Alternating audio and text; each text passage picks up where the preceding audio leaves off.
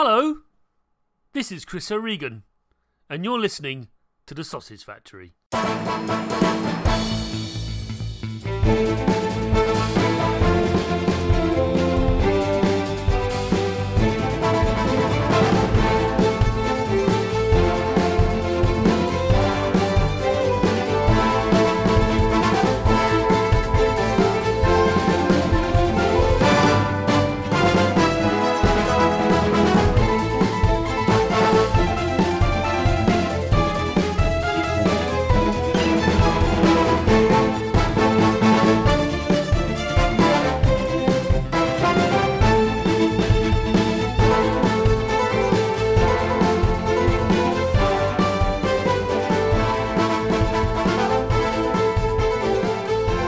Is episode 229 of The Sausage Factory.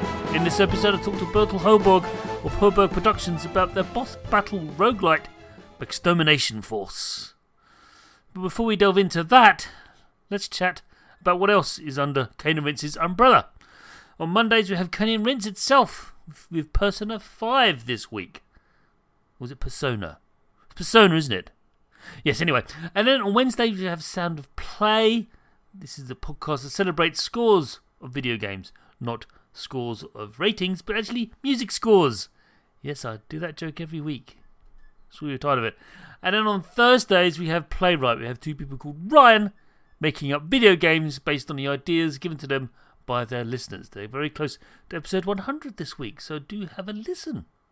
If you want to know more about Cane and Rinse, pop along to caneandrinse.com where there's a host of articles, features, blogs, and archives of previous episodes of those podcasts, including the one you listen to now, which is, of course, The Sausage Factory, which I mentioned earlier. Also, you see some previews of games I played uh, at PAX East and at Rezzed in April. So yeah, have a have a read of those. They're sort of slowly releasing them as I've been writing them for quite some time. We're slowly releasing them over the next few weeks. So yeah, do check that out. There's also a forum as well, but lest I forget, the wonderful and active forum. And uh, yeah, pop along to that. It's great. We also have a Twitch stream where we currently have two regular streams.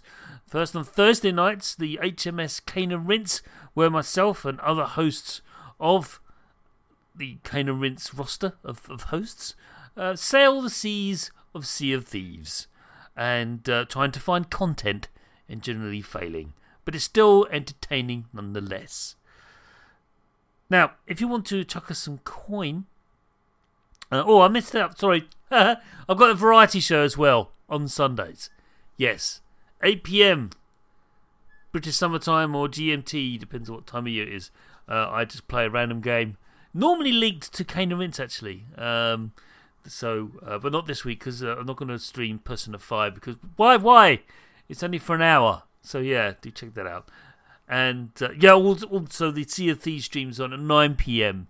British Summer Time GMT on Thursdays. But yes, if you want to chuck us some coin, as I was saying earlier, you can. You can actually subscribe uh, to us for one US dollar a month via Patreon as a minimum uh, funding, if you will. And if you do that, you get extra content. You get the podcast, Cane and Rinse, earlier, one week earlier, also extended version of, rather than the edited down to two hours, it actually goes beyond that. Also, there's like exclusive monthly podcasts, general sort of chit chat podcasts that is exclusive to Patreon that was not released outside to the public. And then finally, they have the platform exclusive podcasts, which we, so far we've done PlayStation, um, Game Boy, and now there's actually Xbox, the original Xbox. We've done a feature on that, but uh, again, that's all. That the current one is actually behind a paywall and will be will behind Patreon. That is, and it will be for another couple of months to, come. But if you want to listen to it now, you have to subscribe. So yeah. Anyway, enough of that. I think it's time to listen to me from the past. Take it away, Bertil. Yeah, hi. Who are you, and what do you do? Yeah, my name is uh, Bertil Hörberg. I'm an indie developer in Sweden. I make uh, a few small games. The latest one is called Mechstermination Force. It's a boss rush platformer, like a mix of Contra and Shadow of the Colossus. and uh, well, I, I'm the head of the studio, and we're currently at uh, three people working. And yeah, that's about it in short terms. That's that's that's great. I mean, uh, when I asked that question, this is like an understand of what you're doing, where you come from, and what you're up to. And uh, yeah, three of you. Wow, that, that's that's quite an achievement, and considering how much there is to Mechstermination Force and how pretty it is. Yeah, oh, thanks. It's, it's quite. So basically, I'm the programmer, animator, designer, and main developer thing, and the other two are well. We started the project with two people, me and uh, an old friend of mine who's a, a, graphic artist and mainly 3D artist. And then uh, later in the project, we hired another junior 3D artist to help finish it. Mm. And then there are some outsourced uh, things like uh, sound and music is outsourced and localization as well. Okay, cool. So um, I do everything except the graphics, right. and I do some of the graphics oh, nice. as well. Yeah, you have to be a, a, master of many things when you're in a small studio like that. But yeah, you even have to do the boring business stuff, which you know. Yeah, it's sitting there in front of a spreadsheet. Is that programming? No, it's our balance for this month. Okay. That's not very entertaining. No, but it keeps us keeps, keeps us fed with a roof over our head. So anyway, um, so obviously you've been working on games for a while. You actually mentioned that this is your latest title. So I have to ask, how did you make your start making video games? Uh, well, I, I, mean, I started making, like, wanting to make games when I was a kid, and I started programming in QBasic, and I did some uh, things in Click and Play. Was a freeware game making software for a while, and then moved on to some more serious programming in C and C++. And then I, I studied uh, game development at the University of Skövde in 2003. I think I started. That was like right around the time when game education started being a thing in Sweden. I think I was like the second year in the the education existed. So uh, and then that was a I studied game design for some reason. I though I was mostly a programmer all the way. And then well I started working at first a small company making uh, like a Sweden only uh, children's game kind of a, a point and click adventure thing for kids based on a local children's book and TV series. And then I moved on to uh, a company called Grin, which made the the Bionic Commando games in 2000, well, 2010 around there. I think they were released. So I worked mainly on Bionic Commando Rearmed, which was pretty pretty cool game back then. I think. Yeah, I mm, remember it. It was, it was it was awesome. People were like, "Oh, I remember Bionic Commando," and I was sitting there as a European going, yeah, I remember that, but it was, it was all right. I mean, it wasn't, you know, I mean, the original Bionic Commando game, like, yeah, but when all these Americans going, no, on the NES, it was awesome. Like, what? Yeah, yeah, the original was awesome. yeah, so I know the, like, the arcade game that was ported to, like, the Amiga and the Atari ST. So, oh yeah, and that's a very yeah. That, that, wasn't so good, and it wasn't so good. Thank you. It wasn't so good. No, so I was scratching no, my head going, the, uh, but the NES, which I know awesome yeah, the NES game, which I know Sweden really latched onto uh, historically, um, unlike the rest of Europe. Um, uh, yeah, it's it's a really good game. Yeah, yeah. So Bionic, but yeah, I just want to touch on the fact that 2003. You must have graduated what? Um, you said like sort of like in 2006. I graduated uh, yeah, yeah. university, and then moved on to uh, well, my first job for like half a year, and then to Grin, and hmm. for a little while on the the Bionic Commander game, and then moved on to uh, Rearmed, right, and worked like two and a half years or something. Then I left because I well the AAA studios really didn't suit me at all, so I went to a smaller indie studio, and then obviously on a small indie studio there's not much security. So once the project I was working on uh, was finished, I had to move on to other things. So then I actually helped start up a different company together with some old old colleagues from Grin, because by that time Grin had uh, uh, got bankrupt and closed down. Oh. So I started a company called uh, Might and Delight. If you ever heard of them, they made the Shelter games recently. Oh, okay. that all was uh, after I quit. I was there only there for about a year, right. right. and then around around that time I got really bored with, or well, kind of depressed uh, with working in that kind of situation. I quit to do small Android uh, apps and things, or uh, like Android games and really silly things. Okay. And I started doing that full time with my own company. So that was the start of my own studio. Right. The Excellent. original goal was just to make small, silly stuff and just hope to make a meager living and not care about the big, scary gaming industry, really. It is a bit scary, and it's gone to Yeah. strange places. And uh, the reason I wanted to touch back on, you know, the early 2000s or mid 2000s, people forget how different that environment was. We didn't have the iPhone, we didn't have indie games so much. But in No, 2000, 2006, 2007, it all changed. Everything changed. Yeah, or everything changes all the time. That's also the scary Yeah, I mean, the only thing certain in life, certain in life is change. Uh, And I say that to people, it seems a bit glib, but it's true. Um, that and taxes.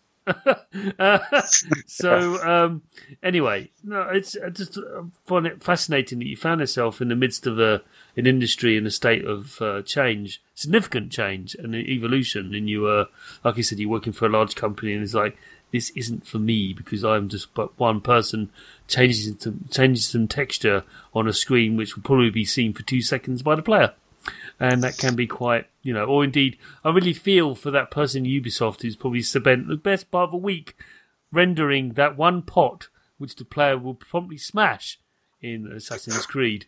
You know, and it's just, uh, I know we're chuckling, but it's true, isn't it? I mean, uh, you have people doing that kind of work, um, but it's, uh, it's just, you know, the nature of the industry, isn't it, really? If you're going to make extraordinary, um, sweeping epics filled with content, someone's going to make it. Yeah, I mean, I, I just get exhausted when I play uh, like the big modern AAA game, thinking about all the people that do do all those all that content. It's it's horrible. Yeah. I mean, I, I can still enjoy the games, some of them, but know. still, just just thinking about the development makes me makes me want to cry. yeah, it's just they turn a bit green. All right. Well, no, it's a wonderful sort of uh, heritage there, and uh, the fact that you managed to get into into the foot of the university just as they were starting to teach it, whereas my generation, I'm quite you know I'm, I'm quite old and uh, didn't exist. So all we had is computer science, which really was rubbish because all it did is taught you say rubbish. I mean, computer science is perfectly valid and an excellent um, school of um, study. Of course, it is. However, for video games, yeah, not so much. It will teach you, you know, the tools in which you use to actually make games, but not the actual fine art of actually designing and creating games. So hopefully, Well, I mean, I'm not sure my education really taught me all that much about I know. Anything, like to- to be honest. But, yeah, but I like- mean, the, the great yeah. part about uh, being like in an education was that was really just having the time and being around other people Hmm. who are interested in making games. And of course, some of the courses were a lot better than the others, but some of them were really weird. Leave it at that then. Best left in the memory. Right. So, uh, so his next question is, and by the way, this show is a bit like a video game. It gets harder as he goes along. So enjoy. Uh, this next question is a bit nebulous, but I'm asking you and uh, to, to respond to this in behalf of your studio, which you founded. So this should be relatively straightforward, but it won't be. But here's the, here he goes. What do you believe as creators is your biggest influence or influences? oh, that's a that's a weird question. What is the thing that you find that you're, you know, gravitating towards more than anything? Oh, oh, you mean my pers- my my influence? I, I thought you meant like how I influence people, and that's hard to answer with like No, so, no, no. so- So it's games. basically you you create something. You obviously influenced by other things in order to create that thing. What is it? Do you think it is? Yeah, I mean, for for me, it's uh, it's fairly straightforward. It's like uh, retro gaming.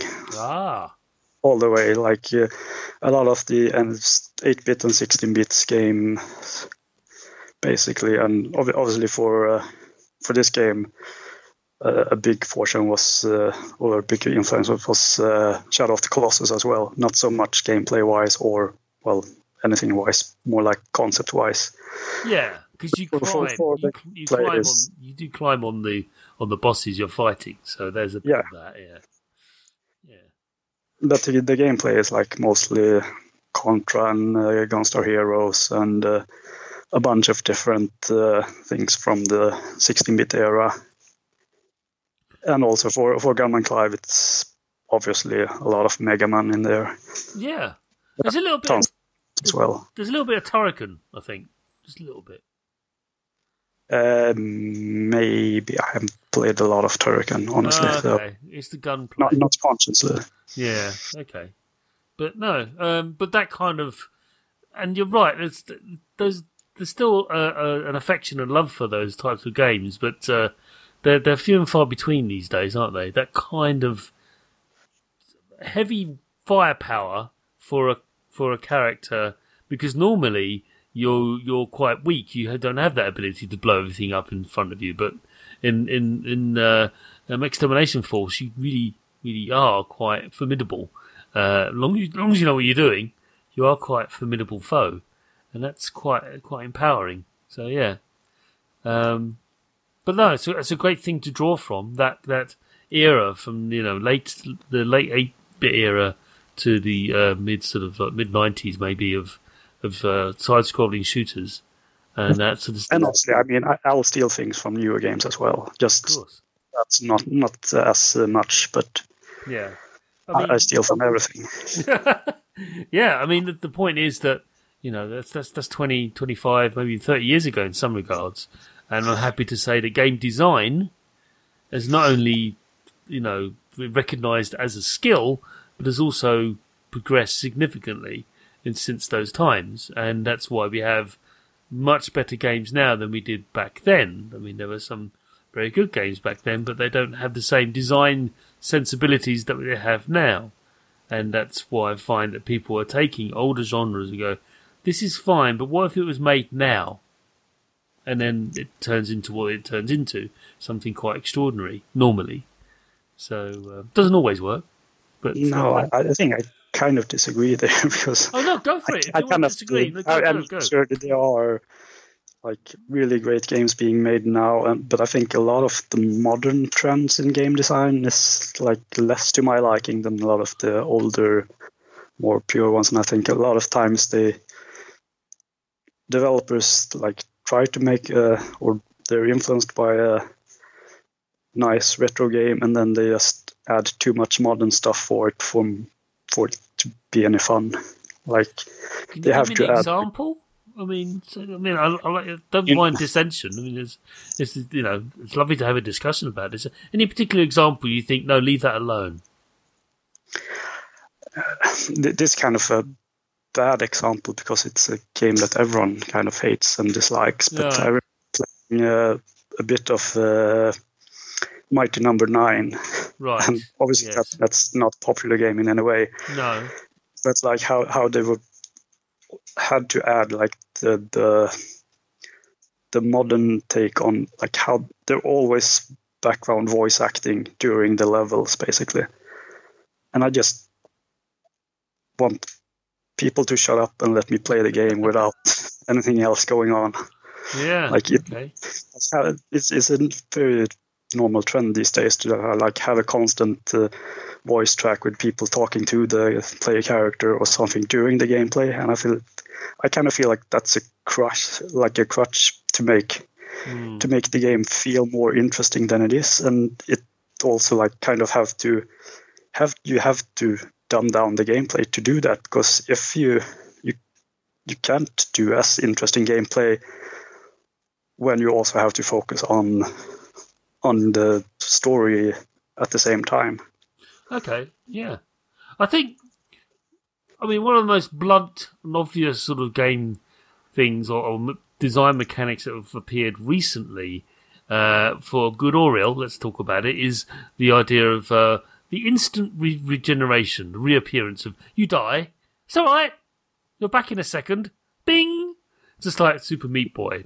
Yeah, and Uh, yes, what- what- Meat Boy's also a game that Yeah, not really fond of personally. I mean, it's it's a good game. I'll, I'll give it that, but it's, it's just not the type of game I enjoy the most because it it focuses so much on the like small small instant super hard challenges Mm. but it misses the tension you have from a, like a, a longer level with like more tiny challenges yeah, That's- yeah, yeah. Interesting. Okay, fine. No, that's a that's a great position to take, and it's, you're actually picking up some really good examples there. I was, I was generally thought objectively that there were some advances in game design that uh, do help things, but you're right. Sometimes people can just layer on things that aren't necessary, that just don't make make things worse. Fair enough.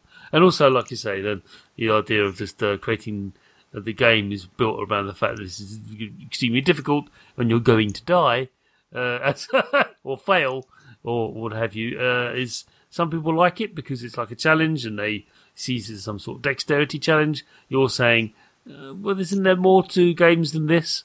So well i mean i mean i, I don't mind challenging games i just find like the type of challenge mm, you expect or the type of challenges in super meat boy is not really the type i enjoy more the most Huh. because i prefer like uh, well obviously mega man isn't as hard as super meat boy but it's a very different type of challenge because there you have a like a full level or well you have a checkpoint in the middle but still it's a good Yeah.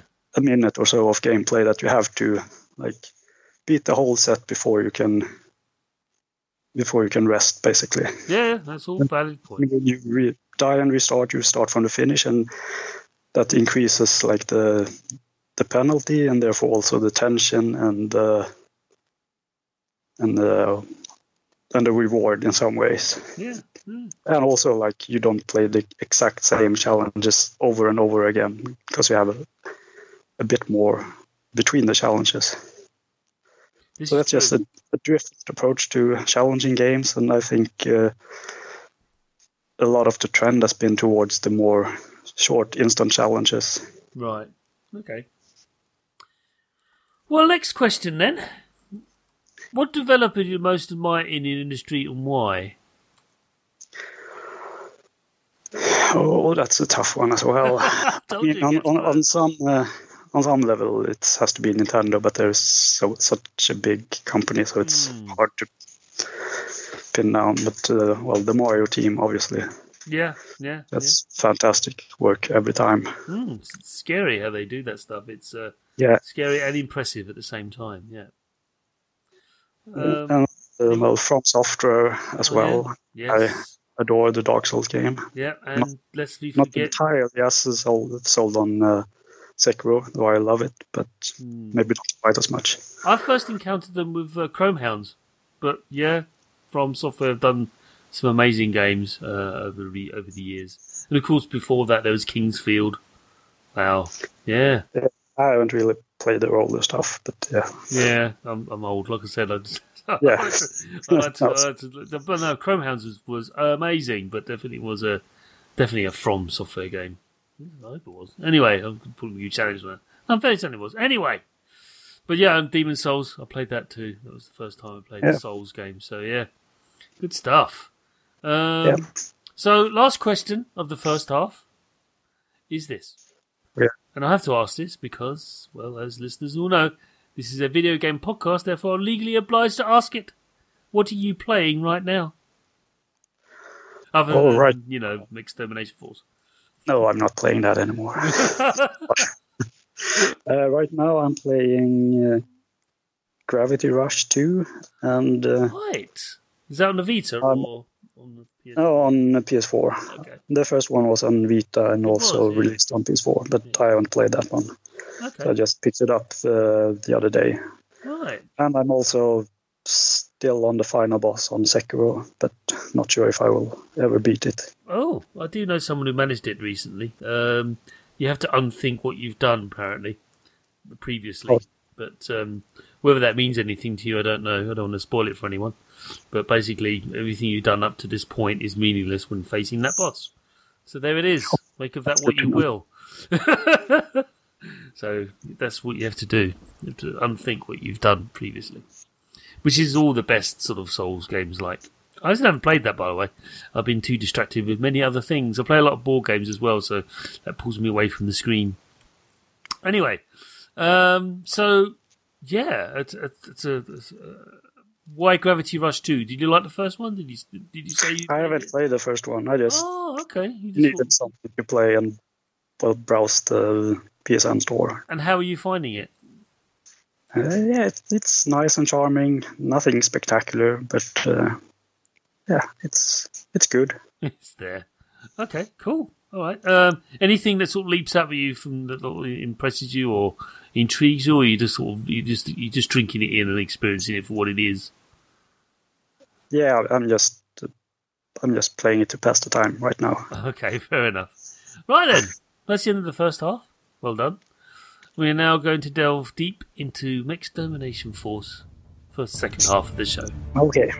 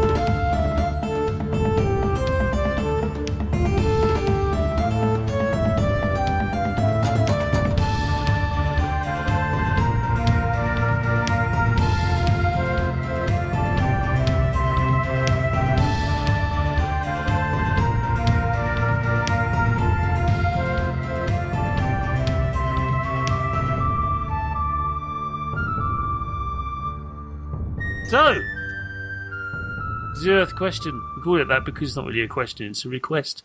Please, can you tell us what is Mechstermination Force? Uh, so Mechstermination Force is a 2D platform action boss rush game, kind of a mix between Contra and Shadow of the Colossus. So you fight uh, massive uh, robots or mechs, and you have to climb up on them to like destroy different parts of them and find their weak spots to destroy them. And uh, yeah, that's basically the whole game. There's only boss battles. Uh, a small hub world in between, and you play as uh, one of four, or technically five, uh, different characters, though they all play the same, but just to get some diversity in there. There's uh, a few different characters and uh, a little bit of story, but not much. So it's all just full on action boss battles and really, really big bosses and very like unique and different uh, mechanics on all the bosses. Yeah, and one thing that strikes me as well when I started playing it and when I first saw the video was that how contrasting the colours are. It's really quite. I mean, normally there's more subtlety in in in visuals, but this is like there's red, and right next to it is green, and it's just and uh, and it's great because it just you can see everything. You know, it's such a wonderful thing to see. Finally, someone's got it. You know, it all looks great, but I can't see anything. Um, I'm looking at you, Octopath Traveler. Anyway,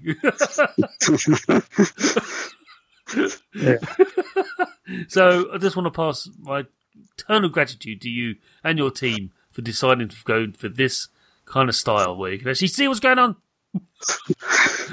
Which is Yeah, quite thanks. yeah, it's just quite important with this game because uh, there's a little bit of bullet hell going on. There's a little bit of It's- platforming going It's on. an issue to like not make not make it too too hard to see things because the screen zooms out really far, so Mm. your character is basically just a few pixels tall sometimes, and Yeah, there's effects everywhere. So I couldn't make the effects or No, that, that's kind of a, an excuse, but uh, because I'm not very good at making effects either. But I couldn't make the effects like super massive uh, as well because then they would just cover the screen and you couldn't see anything. So, so they're kind of simple, but honestly, that's mostly because we don't have a good effect tool. That's all right. So the first design question, brace yourself. And we've already maybe touched upon this earlier on the show, but we'll we're going to dive. You know, we're going to focus on it for Mechstermination Force. And there's one thing that struck me as I was playing the game, and I've playing it a lot on the train, and because it's on Switch, everyone, so you know, uh, and it's a perfect platform for this game. How do you manage difficulty with respect to the design of each mega mech? So the mega mech are basically the big bosses that you fight. Um, so, because this one describe to me your design process, if you can, summarize it for each mech, and how do you make sure that it's not so challenging that it's frustrating? Explain that to us, please.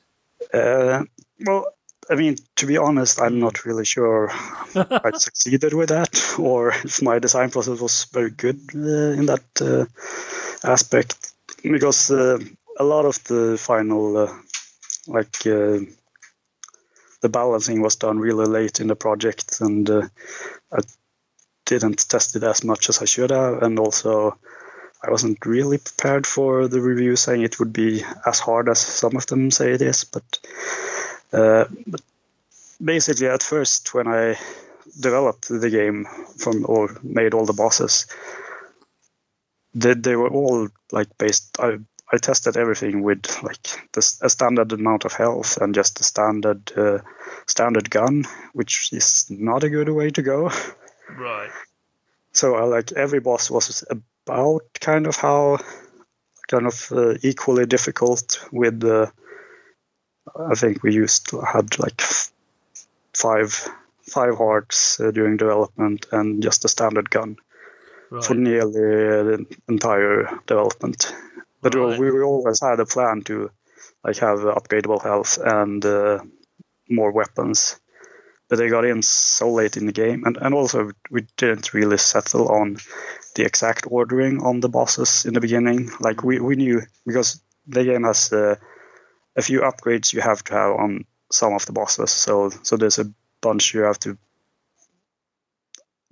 a few that has to be in the beginning of the game and some in the middle and some in the end, depending on when you get certain upgrades. So that that was fixed, but otherwise the order was not decided. Ah, right. So so basically, I I just developed them in to be as challenging as I thought would be fun, and then when it finally came around to actually balancing it to to a final like for the player, that that was really just around mixing up the amount of damage and uh, like how much damage different parts of uh, of the bosses took and uh, how much uh, how much damage they did to the player as well. And there's some solutions in there that I'm not really proud of how, how they turn out. Like certain attacks that look pretty much identical uh, make more damage on the later boss because you're supposed to have more uh, more health uh, in the end of the game, and right. also just to make that boss harder. And so I'm not really happy with how we balance the game, but uh, well, it well, that's how we did it anyway. Yeah, that's all right. I mean, I, I just as I found, you know, each each boss, and I've found the patterns. They're really intricate and they're quite fascinating. Uh, and uh, that was what got me going. So I'm a big explorer. I love seeing new stuff uh, and uh, blowing. you know, uh, kind of help was something with I. I decided early on that, or well, it's a part of the core core design as well is that because on nearly all the bosses you still have to use your uh, baseball bat or melee attack to actually deal the final hit to the bosses. Yeah. So the weapons you use aren't as important as they would otherwise. So that's that means that like the boss doesn't totally break if you have a more powerful weapon or a weapon that can shoot in uh, like reach different parts of the boss. Mm. I mean, yeah, they do make a lot of difference when playing with the like some weapons work really well on mm. some bosses and some not, but it doesn't like totally break break the balance. No, and that's that's the that's the struggle, isn't it? Or the, the, that's what I'm trying to get at. That's how to create a challenge without actually creating frustration for the player, which is yeah. which is the worst because you don't want the game, the player walking away going, "It's not my fault." The game, and that's the terror. It's a real, you know, struggle for many to actually overcome that. But I think you have, my my view, because I just I just find it. Um, you know, it, it's, it's just a mountain to climb, and that's fine. And you eventually, because it's a, a, a roguelite, you've got um, you can actually spend the money that you earn while attempting these bosses to increase your gear, gear or improve your gear, improve your your hearts and stuff like that, or your health. Um, and it makes life a little bit easier because that's how roguelites work. Before we delve into that, I've got another question for you, and this is related to the first one, of course it is. How do you believe Mechstermination Force advertises to the player their level of success as they engage the the creature or the monster? How do you think that that, that, that feedback is is explained to them? How you know what, what what did you do to make sure that they understood where they were in this engagement with the boss? Um, I'm not quite sure I understand the so, question. When you're fighting a boss, they are starting because they're big robots, basically, aren't they? Yeah. And uh, bits of them start flying off. And the key really is the three, or whatever many there are, red sort of positions and dots yeah. or buttons where you actually have to smash them in the face with a baseball, but not maybe not the face.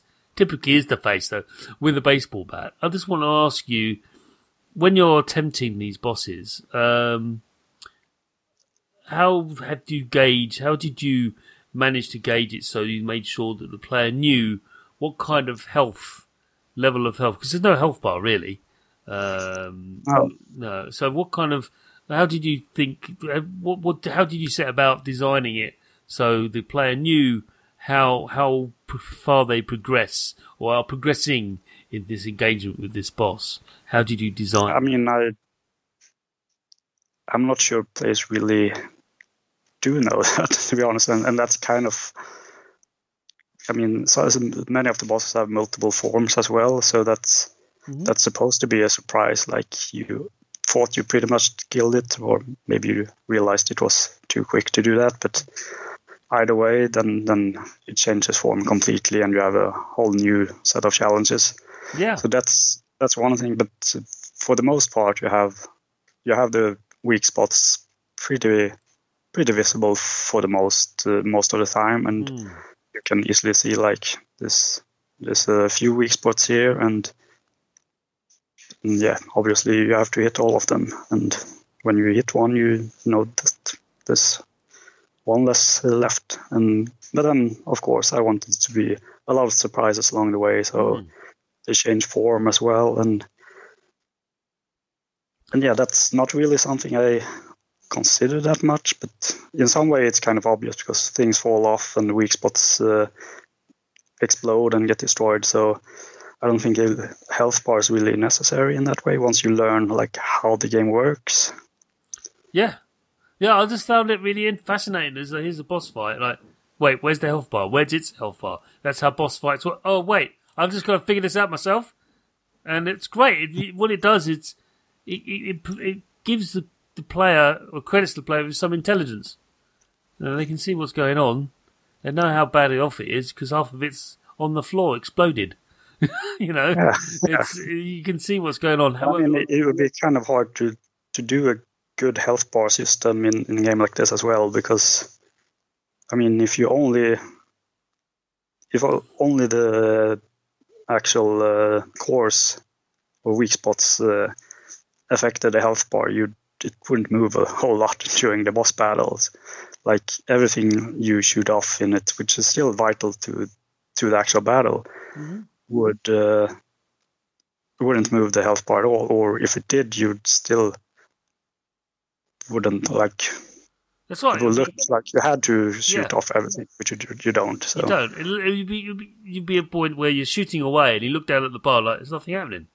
I'm, I'm shooting this. Yeah, exactly. Without, this is rubbish. Like, yeah, it will, yeah, you're right. And this, this is not about taking away its health. It's just shutting it down from a key weakness point, which it does a good job of defending. I've found. Um, so. Yeah. Uh, I want to ask about this one thing that I found you in certain bosses, not all of them, but one thing I've found is that standing in position or kneeling or standing and firing is really, really effective. Was this yeah. always present or was it something added later? Uh, yeah, it was pretty much always there because, I mean, basically, the the reason or like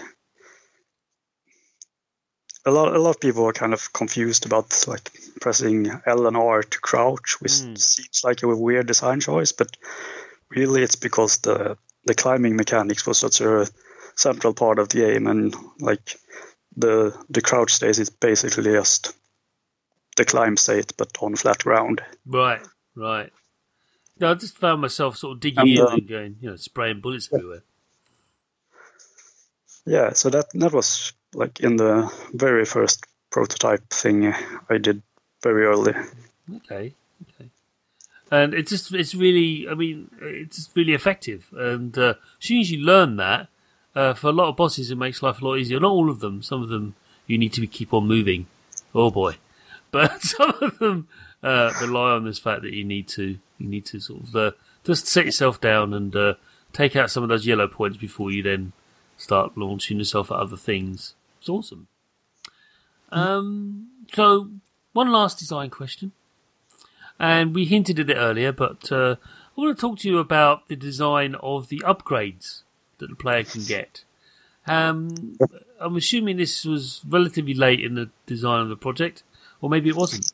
Um, tell us a little bit about how you went about upgrading and creating these upgrades to make just a little bit easier to take down these big robots.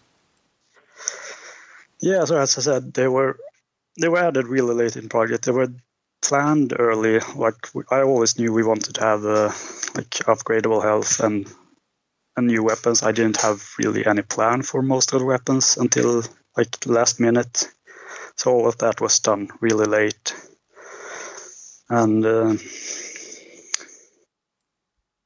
yeah, I'm not sure what I no, can no, say. Just, no, no, just like talk. Give us some examples of what you've made and um, what they do and how you came, how you designed them. Really, not so much the, the timing of them, but could you give us examples yeah. of how they work and what they do? So, so yeah, basically, you can on one hand you can buy like extra health. That's pretty basic, and you can also buy temporary health points that only last for the next battle, which yeah. I'm not sure anyone actually uses, but I actually think they would be pretty effective to use, but mm. I'm not sure one actually does it. And then, then there's weapon upgrades or like different weapons. Like you get the some some really classical ones like the spread shot, basically from Contra, which shoots normal like five bullets. I think it is in our game. Yeah, it's five bullets in a in a well a basic spread shot basically. And uh, the, there's a flamethrower which is really effective at close range, but well, it has a really close range, short range, so it's completely worthless against a lot of bosses, but really effective against others. Okay. Then there's a laser that can bounce on surfaces and hit multiple targets, which is kind of uh, hard to use on some things, but really good in other cases. And another like bomb, uh, bomb-like shot, and and a really super powerful wave beam you can get at the end, which basically kills everything really fast. Cool. Yeah. So and they, they all like ramp up in price as well, so it's hard to. Yeah, you gotta you gotta blow up those robots before you get most of those yeah. weapons. I can assure you. Um, but uh, no, it's, it's a really wonderful sort of hub world that you've got made there, and uh, uh, I do like the fact that the opening is quite funny. Uh, and that you know, it's like, oh, just you're, you're, a rookie. There's all these people. Let's just go. Oh, wait, you're all dead, but you you you survived, so you must be all right. it's just Yeah. um, They don't die though; they just made them unconscious and hurt Yes. badly. Yes, of course, of course. Just to be clear, sorry. everyone. Uh, and uh, yes, and then you go back to the base and continue f- blowing up robots, which is great. Um, well, yes, that's that's that for this show. Really, uh, Mechstermination Force is out now on uh, the Switch. Anything else? It's just the Switch, isn't it? It's just a Switch for now. Um, ports might be coming later, but I'm not really sure when or if or how because well, we're already starting a new project and Oh yeah, yeah. don't really have time for porting it. But then uh, handing out the port to someone else would be a lot less efficient than doing it myself because it's a custom engine and Oh, right. and all that. So Nice. Okay. be a lot more efficient to do it myself. But I don't Yeah. have the time or the energy. No, I understand, understand. But anyway, it's a it's a wonderful addition to the the, the Switch, which is a great platform. Uh, as we you and I know, it's it's wonderful. It's uh it's, it's rightly celebrated. So yeah, uh, it's been Bertil's been fantastic having you on the show. Um, It's, it's been nice. yeah, I hope you enjoyed yourself. I know Yeah. I did. Been fun. Yeah, I hope you got something out of it. And um, you're more than welcome to come back to talk about your next project, whatever that may be. Um, but um, yeah, but until then, thanks very much. Yeah, thank you.